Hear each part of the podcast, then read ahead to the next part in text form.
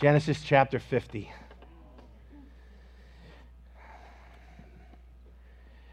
Father, we just thank you for our journey through this book of beginnings. Father, I thank I thank you for all the gems and all the wisdom and all the principles you tucked in here for us. Holy Spirit, we thank you for opening up so much of it to us and just tucking it deep in our hearts. Father, I pray for each one of us that have just uh, been a part of this study from beginning to end. Lord, I just pray that this book would be a part of our lives, that we would understand that you are the Alpha and the Omega. You're the beginning and the end. And God, you have purposed and uh, you have purposed your great things on this earth, and you have brought all of them to completion. And the ones that you have not yet brought to completion, you are bringing to completion. You're a God of order. You're the beginning and the end. So, Father, as we conclude the book of Genesis tonight, Lord God, just we thank you, Lord, for all that you've given us in this book. And I ask that in each of our hearts it would remain relevant in the days ahead. I ask it in Jesus' name. Amen. Amen. Genesis chapter 50, I'm going to read it to you. Then Joseph fell on his father's face and wept over him and kissed him. Joseph commanded his servants, the physicians, to embalm his father. So the physicians embalmed Israel. Now 40 days were required for it, for such is the period required for embalming. And the Egyptians wept for him 70 days. When the days of mourning for him were past, Joseph spoke to the household of Pharaoh, saying, If now I have found favor in your sight, please speak to Pharaoh, saying, my father made me swear, saying, Behold, I am about to die. In my grave, which I dug for myself in the land of Canaan, there you shall bury me. Now, therefore, please let me go up and bury my father, then I will return. Pharaoh said, Go up and bury your father, as he made you swear. So Joseph went up to bury his father, and with him went all the servants of Pharaoh, the elders of his household, and all the elders of the land of Egypt and all the household of Joseph and his brothers and his father's household, they left only their little ones and their flocks and their herds in the land of Goshen. There also went up with him both chariots and horsemen, and it was a very great company. When they came to the threshing floor at Atad, which is beyond the Jordan, they lamented there with a very great sorrowful lamentation. And he observed seven days mourning for his father. Now, when the inhabitants of the land, the Canaanites, saw the mourning at the threshing floor at Atad, they said, This is a grievous mourning for the Egyptians. Therefore, it is named Abel Mizraim, which is beyond the Jordan. Thus his sons did for him as he charged them. For his sons carried him to the land of Canaan and buried him in the cave of the field of Machpelah before Mamre, which Abraham had brought along with the field for a burial site from Ephron the Hittite. After he had buried his father, Joseph returned to Egypt, he and his brothers and all who had gone up with him to bury his father. When Joseph's brothers saw that their father was dead, they said, What if Joseph bears a grudge against us and pays us back in full for all the wrong which we have done to him? So they sent a message to Joseph, saying, Your father charged before he died, saying, Thus you shall say to Joseph, Please forgive, I beg you, the transgression of your brothers and their sins, for they did you wrong. And now please forgive the transgression of the servants of the God of your father. And Joseph wept when they spoke to him. Then his brothers also came and fell down before him and said, Behold, we are your servants. But Joseph said to them, Do not be afraid, for I am in God's place. As for you, you meant evil against me but God meant it for good in order to bring about this present result, to preserve many people alive. So therefore, do not be afraid. I will provide for you and your little ones. So he comforted them and spoke kindly to them. Now Joseph stayed in Egypt, he and his father's household, and Joseph lived 110 years. Joseph saw the third generation of Ephraim's son, also the sons of Machir and the sons of Manasseh were born on Joseph's knees. Joseph said to his brothers, I am about to die, but God will surely take care of you and bring you up from this land to the land which he promised an oath to Abraham, to Isaac, and to Jacob. Then Joseph made the sons of Israel swear, saying, God will surely take care of you, and you shall carry my bones up from here. So Joseph died at the age of 110 years, and he was embalmed and placed in a coffin in Egypt. Joseph's death ends the book of, of Genesis, and let's explore chapter 50 together here. Joseph's reaction to his father's passing is very emotional. Remember, he was a favored son he had a, a unique mission uh, in life to preserve his people. Many of us would not choose the path that Joseph had, uh, being sold, being put in Potiphar's house, dealing with Mrs. Potiphar, going to prison, ascending into Pharaoh's house, then be given all this responsibility uh, in, in Pharaoh's house and being successful, yet we would like the success and we would like the honor and we would like the double portion. but all the other stuff, most of us would say, you can keep that. Joseph paid a high price to be obedient to the will of God. And I want you to see that, that sometimes being obedient to the call, being obedient to the will of God, pouring our lives out like a drink offering, it's costly. Coming to Jesus is free because he did all the heavy lifting on the cross. The blood of the Lamb takes away our sins, but there is cross carrying that happens after salvation. Most people just want to get saved and then just enjoy the rest of their life, but there's cross carrying. Joseph, before the cross, carried his cross and God honors him. He weeps bitterly for his father because there was a lot of time that was taken away from him that he didn't get to spend with his father. So it's very emotional with him. His time with his dad was cut short in ways, and so now even though he got to be with him in the you know, the sunset of his life, there, there's a lot of lament there, there's a lot of hurt there, and it's a great loss to him. And I want to say something about that. Learn to appreciate the time you have with your family. Learn to appreciate the time you have with your parents. I have both my parents sitting in the front row, scoring and grading me here. And I'm grateful for them. And the time that we have you know people say this to me all the time you know uh, you know spend time with this person spend time with that. They're not going to be here forever. My father-in-law when i was in saskatchewan said these old boys are not going to be here forever. What does that mean? Spend time enjoy each other it's a blessing. So Joseph lost some time. He appreciated the time he had. He learned to appreciate his father, be with him in the sunset of his life, have him bless his children. Don't wait until tomorrow to enjoy the gifts you have today. So many people are waiting. Oh, someday I'm going to be happy. Someday I'm going to relax. Someday when I retire. You know, some people retire and then they don't live long after that.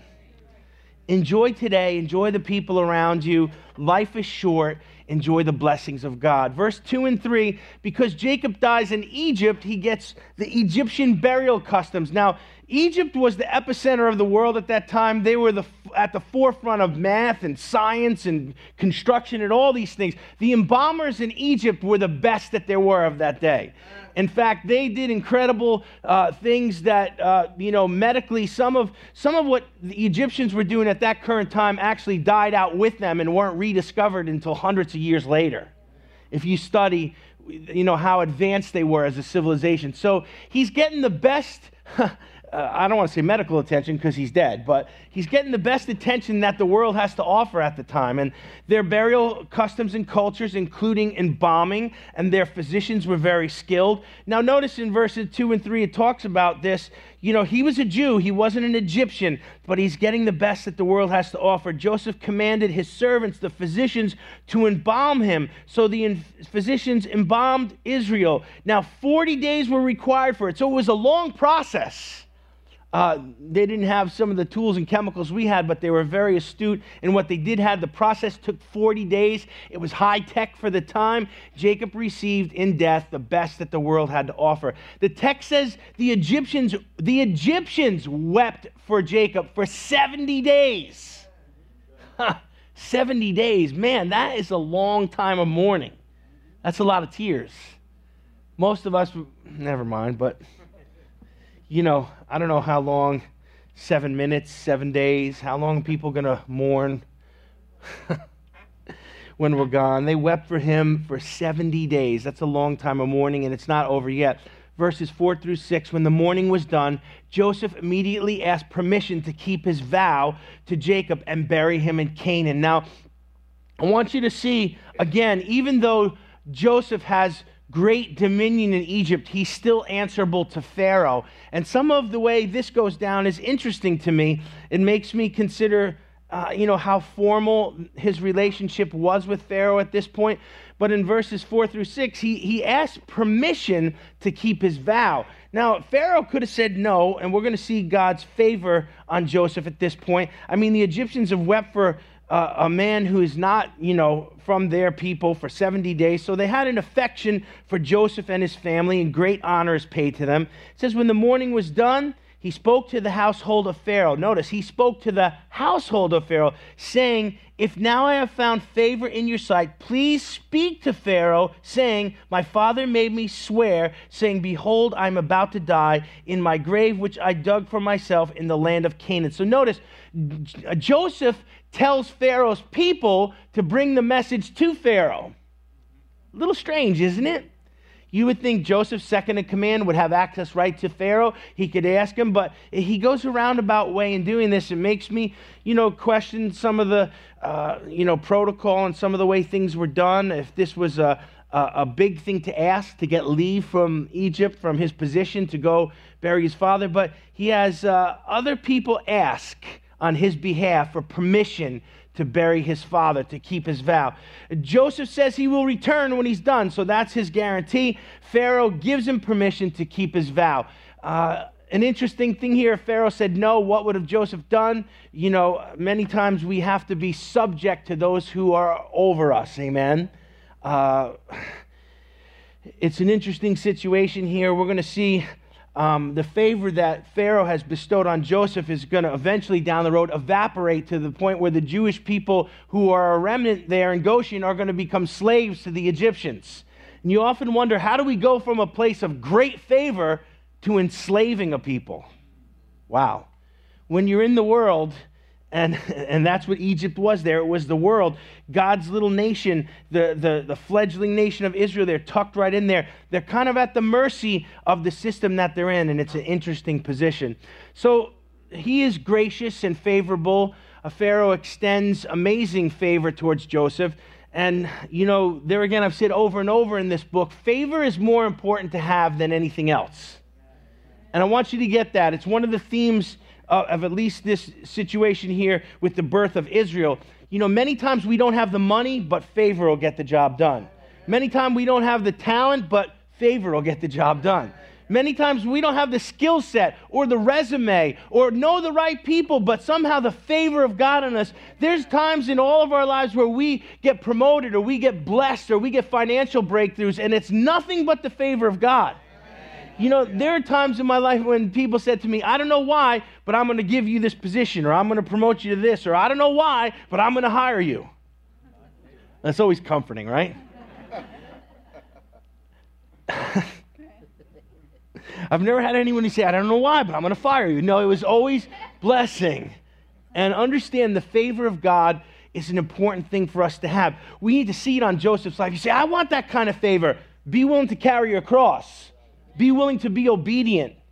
Be willing to embrace some pits and some prisons. But it's not fair. How we deal with things when they're not fair is what lets God look down and go, that's a guy I can bless. What did they say to Job when it wasn't fair? You curse God and die. He wouldn't do it. You're a foolish woman, he said to his wife. He wouldn't curse God, he wouldn't turn on God. Joseph handled his adversity it turned into blessing and it turned into favor, and we see it on his life. The graciousness of Pharaoh is nothing short of miraculous here. Verses 7 through 9 describes just an incredible funeral procession here. Now, funerals are always tough, they're always uh, emotionally draining. I much rather do weddings than funerals. But uh, funerals are part of life. And so here's the funeral procession. So Joseph went up to his father and went with him and went all the servants of Pharaoh and the elders of his household. So Pharaoh's servants go, the elders of the household, the elders of the land of Egypt. Verse 8 all the household of Joseph and his brothers and his father's household. And they only left their little ones. So, I mean, this is a huge company here. They only left their herds and their children behind in Goshen.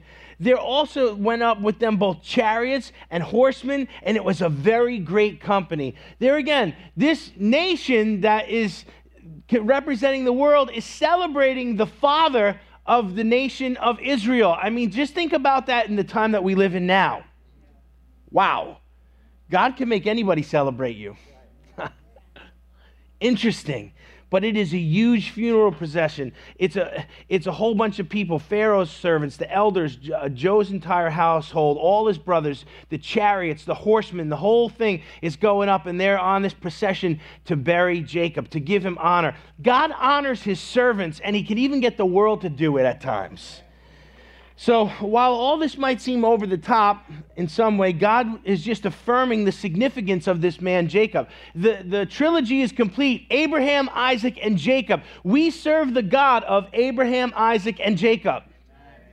And so here's this last one being buried here. Abraham got the covenant, Isaac preserved it. He passed it down to Jacob. Jacob birthed 12 sons from his loins that would become the 12 tribes of Israel. Now they laying him to rest in the tomb uh, with his ancestors. The three of them are going to be there. God is completing the trilogy. Something is significant about this. People don't realize it completely, but God realizes it. And so he makes it a big to do all these people there to honor a man, and they're not even quite sure what this man represents, but God knows.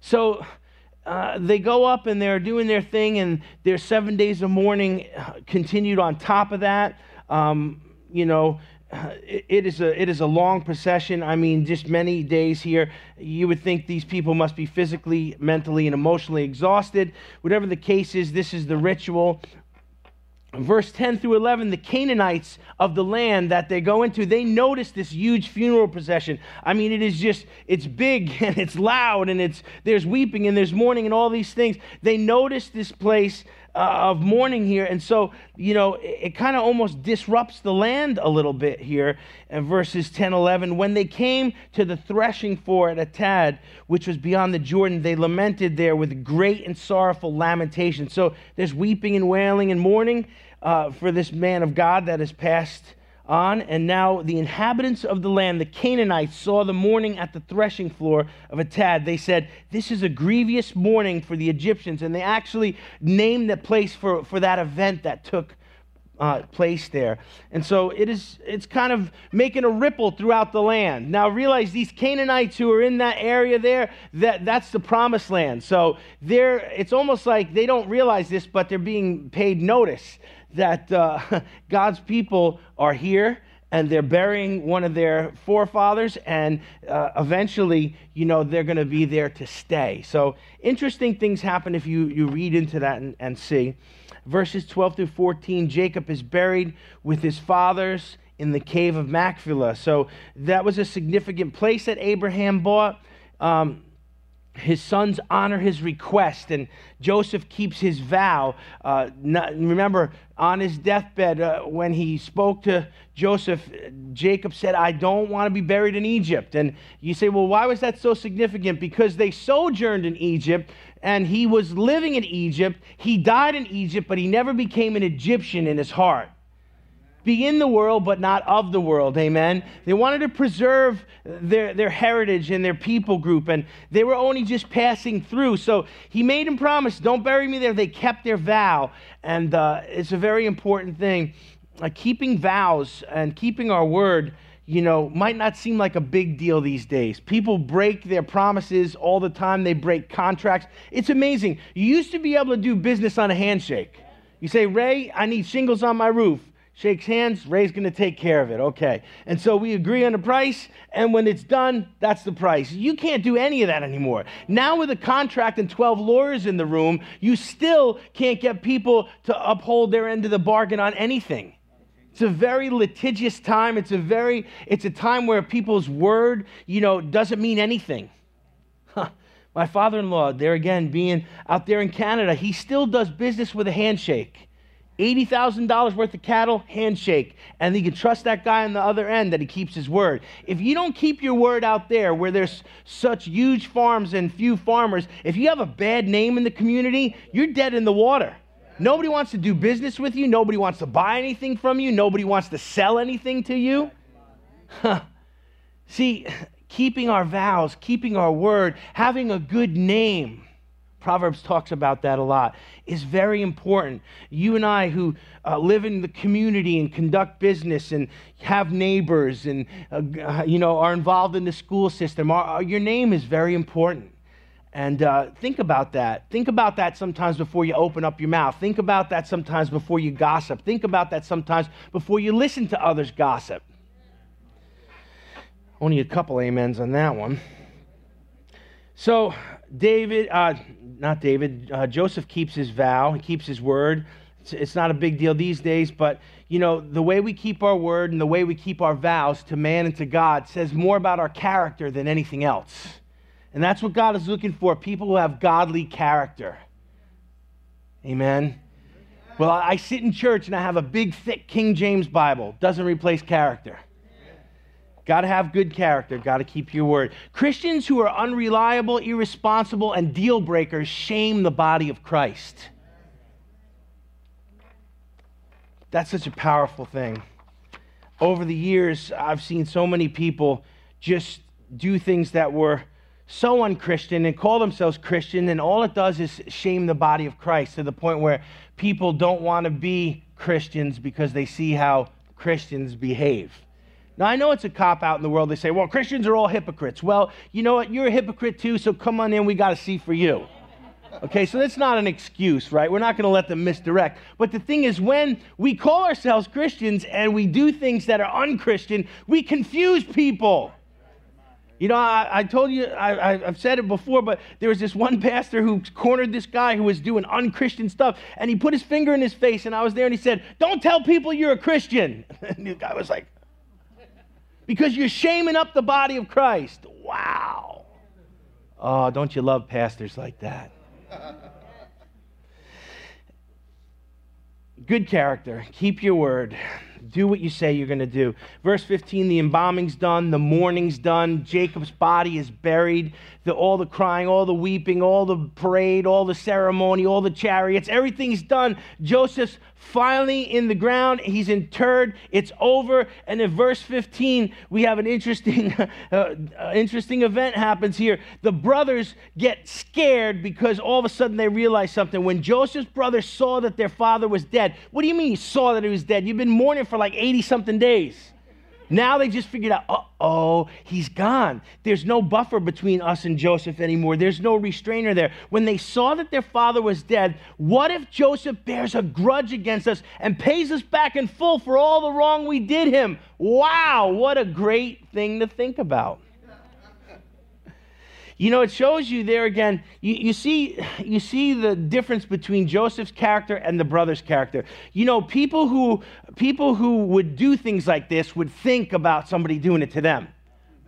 Cheaters always think you're cheating them. Liars always think you're lying to them. Amen. Thieves always think you're going to steal from them. Amen.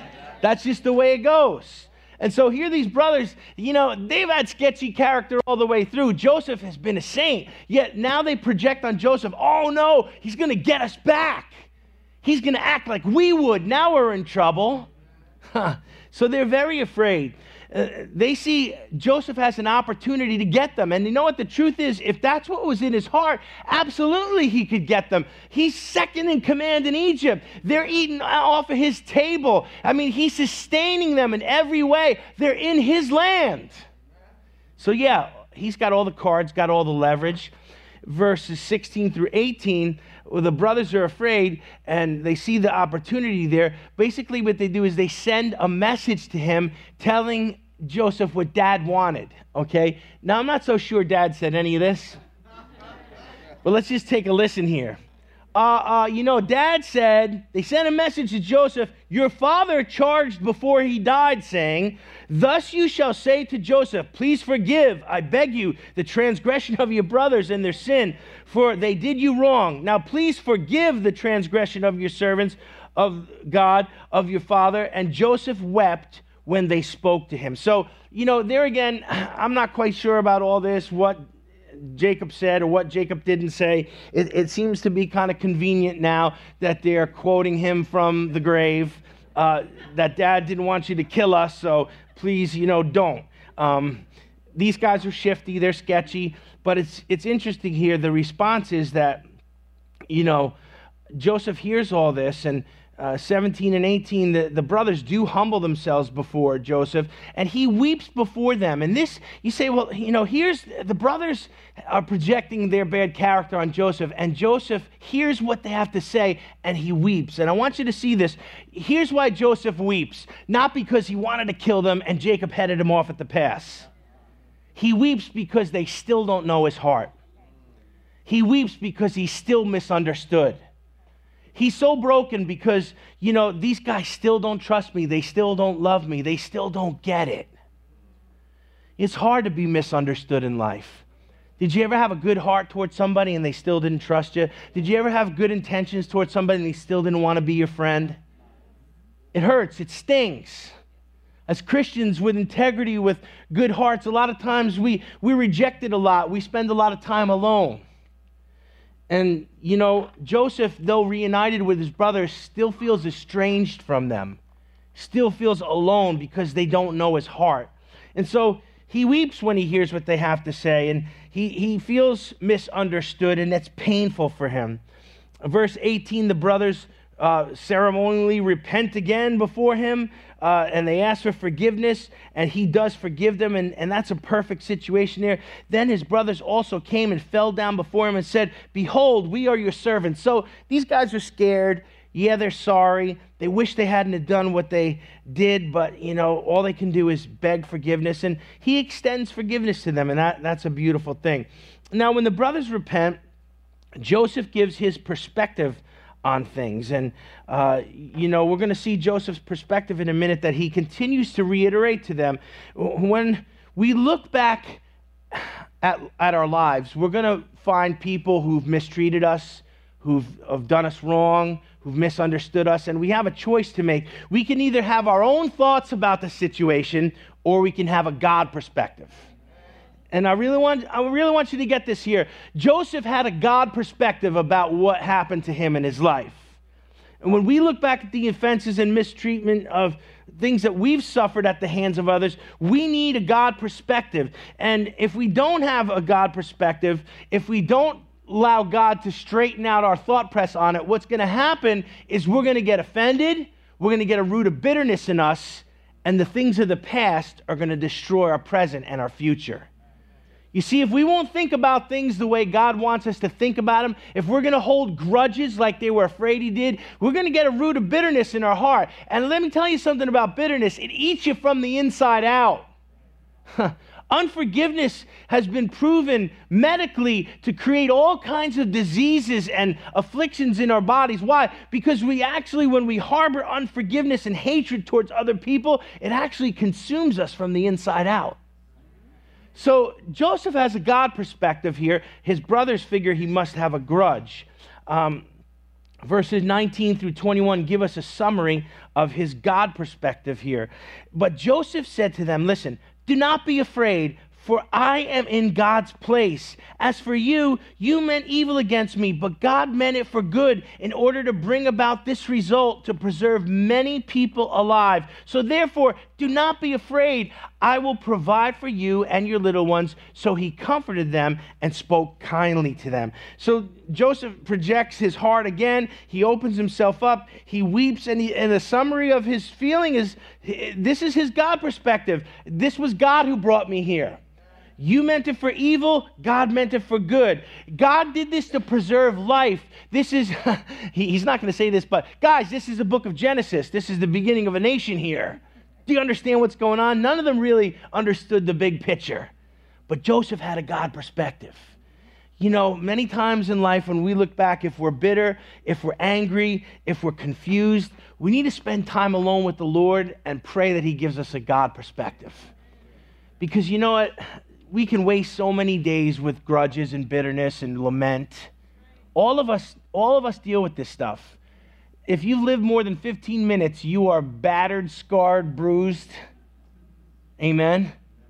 I, I think uh, I, my wife and I talk about all of the things we've been through, and I mean, we'll be married 27 years this October, and just what we've been through in our lives and in ministry, all the battle scars and the wounds. You know, people looking, oh, it must be so good. You just read the Bible all day, and it's wonderful. I mean, it's just, I'm not complaining, but eh, Pastor Frank, you could, you, there's a target. People eat you with their words and their judgments, and the devil, I mean, he's just, you know. So all of us got battle scars and wounds, and I encourage you, if you if you're not landing right on, on these things, if they're eating you up, if you're rehearsing things over and over in your mind, if you're if you're upset about the past and it brings depression into you, and when you think about it, you just get alone with him. Get a God perspective on the issue and be like Joseph. Man, Joseph had no bitterness in him at all. What a beautiful way to keep his heart. That's why God was able to bless him and promote him. Uh, it's just a beautiful picture of what happens when we follow God's way and we accept God's way and we just uh, don't hold grudges against people. So, all of this interaction is beautiful. There's reconciliation, there's forgiveness, there's restoration, there's tears. The brothers finally uh, figure out that Joseph's not going to annihilate us. He really does love us. He's not mad at us, and he's going to take care of us. And he does. He keeps his vow again. Joseph has good character. Verse 22 Joseph lives out his life in Egypt with his brothers. He keeps his word, he cares for them. He lives 110 years, not as old as his dad, but you know, his dad was so old that he scared Pharaoh, so maybe 110 was a good place to throw in the towel. But not a bad run for him, 110 years. Uh, Joseph saw his sons uh, sons being born. His grandchildren were born at his knees. You know, the children of his loins, Ephraim and Manasseh and Machir, they all had children. He saw the third generation of Ephraim's children. Now, living to see your descendants, living to see your grandchildren and great grandchildren is a blessing. It's a blessing. A long life is a privilege that not everyone enjoys. You know, I used to think about old age as something, you know, when you're young, you think, I'll never be old. And then you start getting old, and then you think, well, what do I think about this oldness? and you begin to wrap your mind around it a little bit and realize that, you know what, a, a lot of people don't get to enjoy old age. They don't get to see their grandchildren and their great grandchildren. And you know, it's a, it is a great honor and a great blessing to be able to enjoy those things. I mean, how your daddy, 100 years old, Charles, right? All the things he's seen in his lifetime, and he's praying that Charles will get saved one of these days. Love you, man. But I mean, just think about what a privilege that is. And not everybody gets that privilege. So Joseph is near his death, and he he takes the time to reassure his brothers. Now, think about this. He's been taking care of his brothers in Goshen, and he's been providing for them, and Pharaoh's been allowing it. But now his brothers are probably horrified again. Oh no, if he dies, what's going to happen to us? What about if Pharaoh has a grudge? Yeah, these guys, you know. So he reaffirms them. He's, he's like, God is going to take care of you too. So listen to this. Joseph said to his brothers, I'm about to die, but God will surely take care of you and bring you up from this land to the land which he promised an oath to Abraham, to Isaac, and to Jacob. So he's passing the baton here. Many times in life, you know, God is good to us and he uses people to bless us and strengthen us and protect us. And that was surely the case for Joseph's brothers here. And, you know, and we become spiritual spiritually, emotionally, and, and sometimes physically attached to people. But we can never forget that it's God who provides for us. It's God who takes care of us. It's God who sustains us. Amen? It's not people. God uses people, but you know what happens when the people go away? God. Amen. So he's telling God's going to take care of you. And, and I'm going to be gone, but don't worry about it. He's going to keep his promise and you're going to go to the promised land. Never become so dependent on people that you forget God is your source. Never become so dependent on your job that you forget God is your source. Never become so dependent on your intellect, on your ability, on your savvy, on your skill that you forget that God is your source.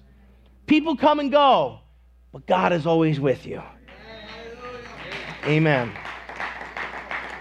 Verse 25 Then Joseph makes the sons of Israel swear, saying, God will surely take care of you, and you shall carry my bones up from here. So Joseph was not an Egyptian in his heart either, just like Jacob was not an Egyptian in his heart either. Didn't want to be buried there. You know what? Honestly, for me, I don't care what you do with my bones. As long as I get to be with Jesus, you can do whatever you want with them. But these guys did not want to be buried in Egypt. He makes them swear. Verse 26 Joseph dies at the age of 110 years, and he's embalmed and placed in a coffin in Egypt. And uh, this is the conclusion. His life concludes uh, the book of Genesis. Uh, he's not an Egyptian in his heart. His bones are interred in Egypt, but he's made them swear to take him from there. And you, are going to see when the Jews come out of Egypt, they're going to take Joseph's bones with them. Okay? So uh, the vows get kept, and God uh, plants the people, his people, where he wants them to be uh, put. The book ends here, and let's bow our heads. Father, I just thank you tonight for completion, for finishing the course, and for all of those who have been enjoying this study from chapter 1 to chapter 50, Lord, bless them. Thank you for, for their faithfulness. And Father, for your faithfulness to make all of this come alive to us and the principles, Lord, that we've heard so many things. Father, each one of those things that you expounded to us by the Holy Spirit, tuck them deep in our hearts. Let them change the way we think and live and, and the way we the way we view your hand in our lives. Lord, you've always been faithful to your people. You've never dropped the ball once. Even when things look crazy and dark, and even when we seem to be surrounded by the world, you're always with us and for us. God, way back in the beginning, you, you created life, and you're the author of all life. We think about the creation story and all the implications there, Father, for a generation that leans towards atheism and, and towards evolution. Father, help us to have an understanding of what you have done in the role of creator and help us to be able to communicate that to a generation that refuses to believe. You're the author and finisher. We thank you for the book of beginnings in Jesus' name. Amen. Amen. Give him praise tonight.